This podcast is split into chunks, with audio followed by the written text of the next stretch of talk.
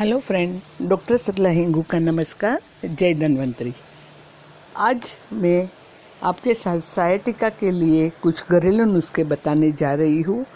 Sciatica एक वायु का रोग है और सायटिका में कमर से संबंधित नसों में सूजन आ जाने के कारण पूरे पैर में असहनीय दर्द होता है.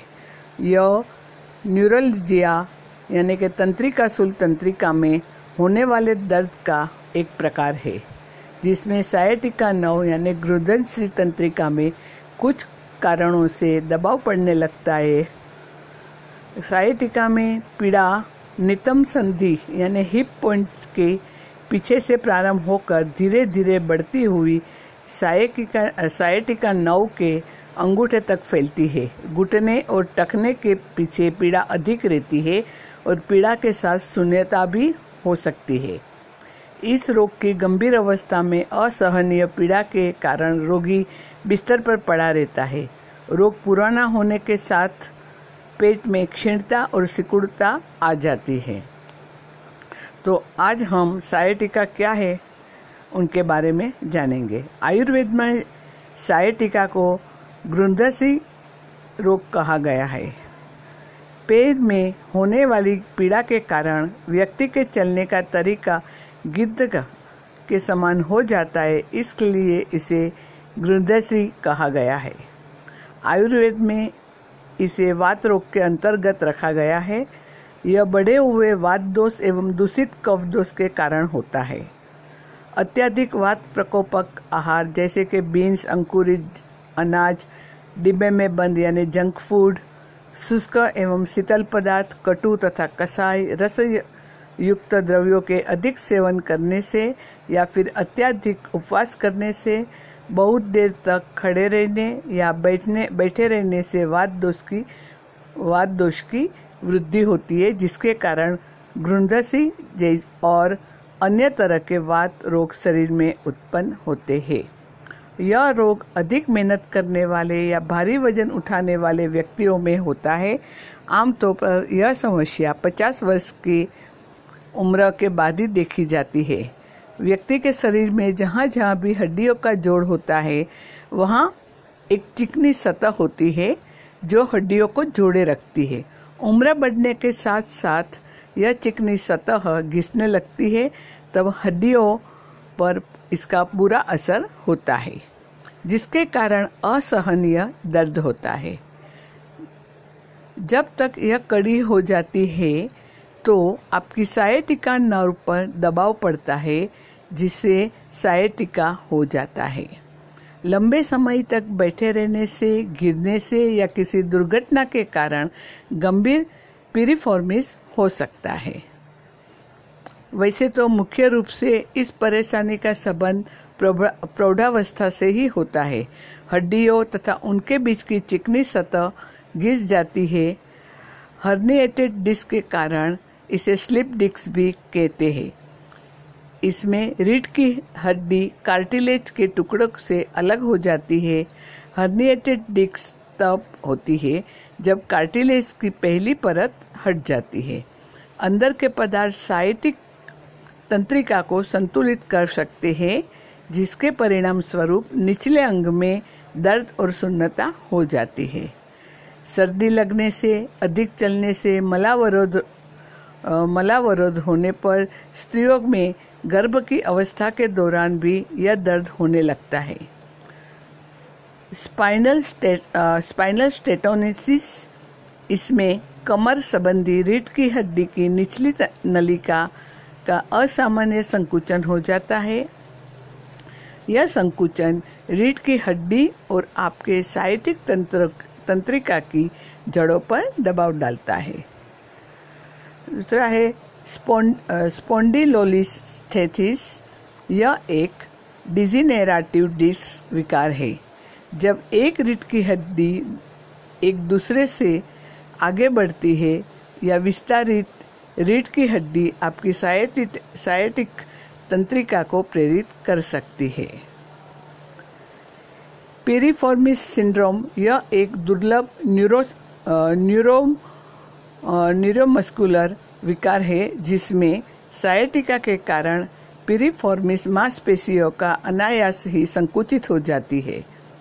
पिरीफॉर्मिस मांसपेशियाँ वह होती है जो रीढ़ की हड्डी के निचले हिस्से हिस्से को जांघों से जोड़ती है। यह रोग अधिक मेहनत करने वाले या भारी वज़न उठाने वाले व्यक्तियों में होता है। इसके लिए अभी सायटिका सायटिका से दर्द के बचने के लिए क्या करना चाहिए? सही प्रकार रोग का निदान किए बिना उपचार करने से रोग के लक्षणों में आसातित लाभ नहीं मिलता। इसके अतिरिक्त उपचार के साथ साथ खान पान एवं जीवन शैली का यदि विशेष ध्यान रखा जाए तो तो भी किए गए उपचार से फ़ायदा मिलता नहीं है। जीवन शैली देखेंगे तो लंबे समय तक एक ही जगह पर बैठे रहने से बच्चे हर आधे घंटे, एक घंटे में कुछ देर के लिए खड़े हो जाओ और थोड़ा टहल लो। झुक कर भारी वस्तुओं को या ज़्यादा वज़न न उठाए। इसमें रीढ़ की हड्डियों को जोड़ों पर अधिक ज़ोर पड़ता है। भारी वज़न उठाकर लंबा रास्ता न चले।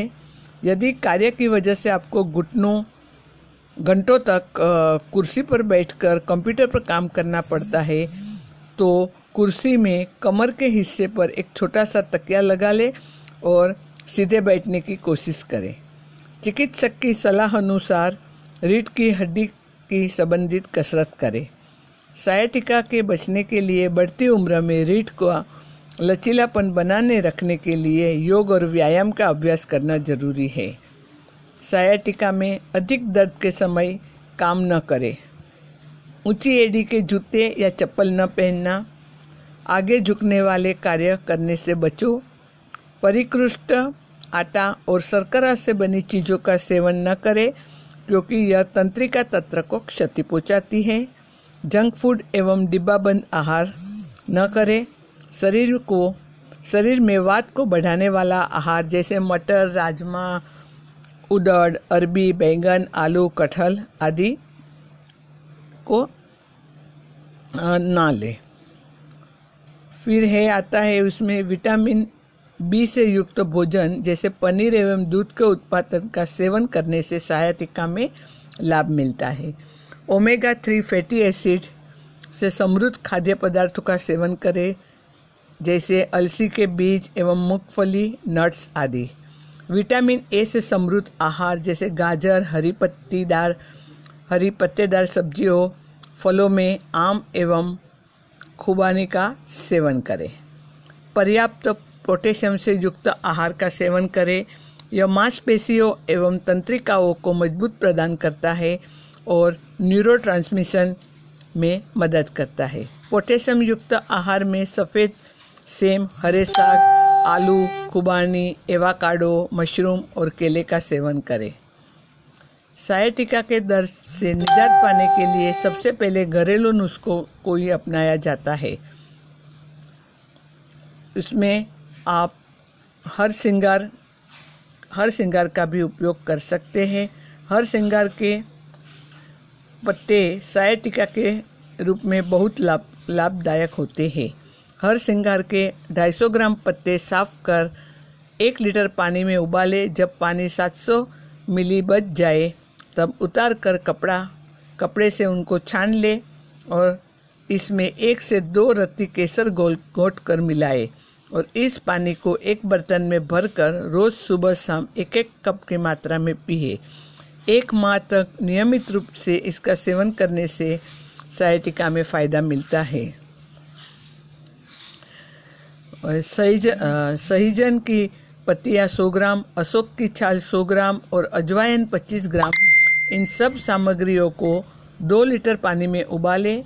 जब यह पानी एक लीटर बच जाए तो उसे छान कर रख लें और इस काढ़े को 50-50 ग्राम की मात्रा में सुबह शाम ले। तीन माह तक नियमित रूप से लेने से सायटिका की समस्या दूर हो जाती है। दूसरा है, मेथी के बीज जो रहते हैं वो भी सायटिका में बहुत काम आ, काम की चीज़ है क्योंकि मेथी में नेचुरल स्टीरोड रहता है। मेथी के बीज में सायटिका के दर्द से निजात दिलाने में मददगार होता है।